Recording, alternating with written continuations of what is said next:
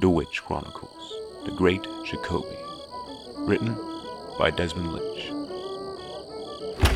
Tell the tavern doesn't let you smoke a pipe inside. What is the world coming to? Oh, hello. I didn't see you there. Do you have a light? Good, thank you. Oh, that's good. it's it's me, tis I, the great Jakobi. I'm in town for a few days performing. You should come and see me. Yeah, I know, I'm not that tall person. The artisans take liberties, add a few inches here and there, and take a few off the waist as well. Most flattering, I'm a lot more brawny in the portraits, of course, I have it's what the maidens like, and a few gents as well, but you didn't hear that from me. no, I often wonder if I stand par with what is told of me, and a way we all live in each other's imaginations. Everyone a little bit different, seeing things that are there, and seeing things that just aren't. The best part is, unlike reality, in your imagination, if you don't like something, you can just make it up. You can change it, make it more palatable, and not only be the wiser, I'm sure my miserable father will be more content with the son he imagined rather than the one he got. God, you should have seen his face when I told him I wanted to go into this line of work. a merchant's son becoming a clown? it was unbecoming. He. He never got over it. He still hasn't. I see him from time to time whenever one of our relatives dies, and believe me, they're dropping like flies. I'm tempted to get one of the royal physicians to check up on and keep him young and virile, so I don't have to see the old man anymore. That's true, I don't have to go. Then why do I? Why do I go? I guess I just like to brag, to show off, because he was wrong, you know. I made it. I'm successful. I've performed in the lowest gutter unto the highest tower. I've joked and javed in every street and in every court. I've been to the creekiest stage in the Gold Coast and graced the mighty marble steps of the court of Chimera. He might think to be a silk salesman is a more noble and respectable trade, but I made the emperor laugh, and that is a boast he cannot deny. I've been to every tavern in the land. I've been kicked out of, ooh, I want to say, half? Many don't like my jokes, and to be fair, I don't like my jokes either, but the crowd laugh all the same.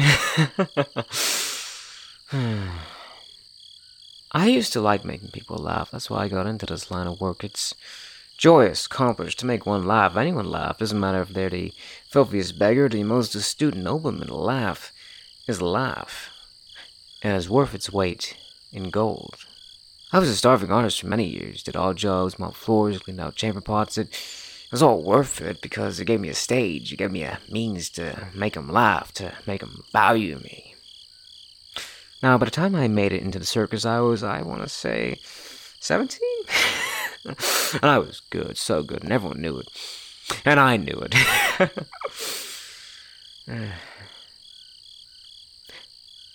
There's a loneliness to that, you know. To be so good at such an age. What else is there to learn? Plenty, of course. But not of the craft.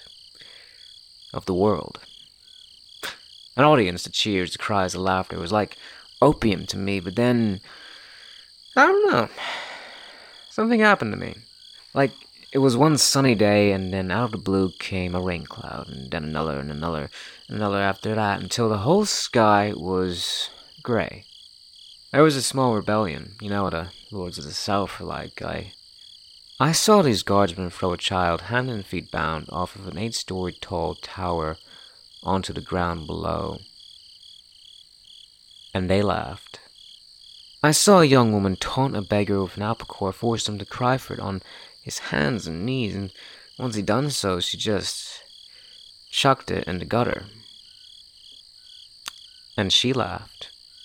I saw people be hunted like dogs, men hung, drawn, and quartered, women burned at the stake, and throughout all of that, I heard that very same thing laughter. See, I'd always associated laughter with nobility, true righteousness. Evil can't triumph in the face of joy. You cannot smile and be afraid, and the devil can't stand mockery. But they laughed. They laughed, and they were far from noble. Humor, as you know, is subjective, differs from person to person, and means nothing. One man's insult is another man's joke, one man's pain is another man's joy. You think about humor, and then you start to think about everything else, like like the gods, for instance. Isn't it funny? Because I'm not very religious, never have been, but every religious doctrine ever to grace the face of the world has said in some shape or form, do not hurt your fellow man. And to do so will result in a punishment so severe, and we live in a world where these things are known to be true, but they maim and they kill and they do all sorts of horrible things regardless, because it doesn't matter. Heaven, hell, it's all subjective. Some might say they're not even real, that nothing's real, that we're all just figments of the imagination, a bad poem that doesn't rhyme, a story without a plot, a farce of cosmic proportions, and you get to thinking these things ever so often, and it changes you. And not for the better. The sky turns grey to black, and you turn with it. My humor is dark and crude. I mock the beggar. I make light of dead children. Nothing is sacred. Because nothing is real, nothing matters. Not really. And people get upset, say my japes cause great offense, and that I should be more considerate. Life is hard, and people come to me for a laugh, not a lecture or a reminder of how cruel life truly is. They get upset with me. Me! I didn't do anything.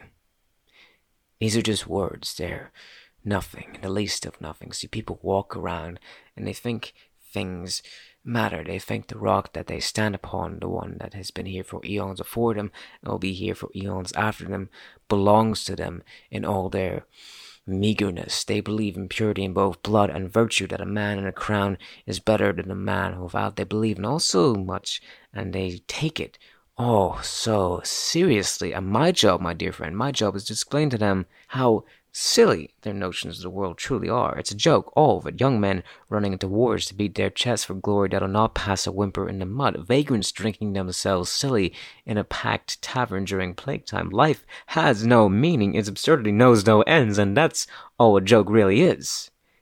It's a story that doesn't make sense, but with a joke, you laugh. Too many people don't get it. They try to add meaning to something that just isn't there. It's my job to take these people down a peg, to say it's okay to laugh at anything because it's just a joke. It doesn't really matter in the end. Oh, if I upset you, I meant no offense in every sense of the word. I'm very sympathetic to concerns, to all concerns. As a matter of fact, I'm quite sensitive myself. I find the world offensive. I merely point and laugh, a laugh that means nothing. Gods, I need a drink. Coming back inside? No? Alright. Suit yourself.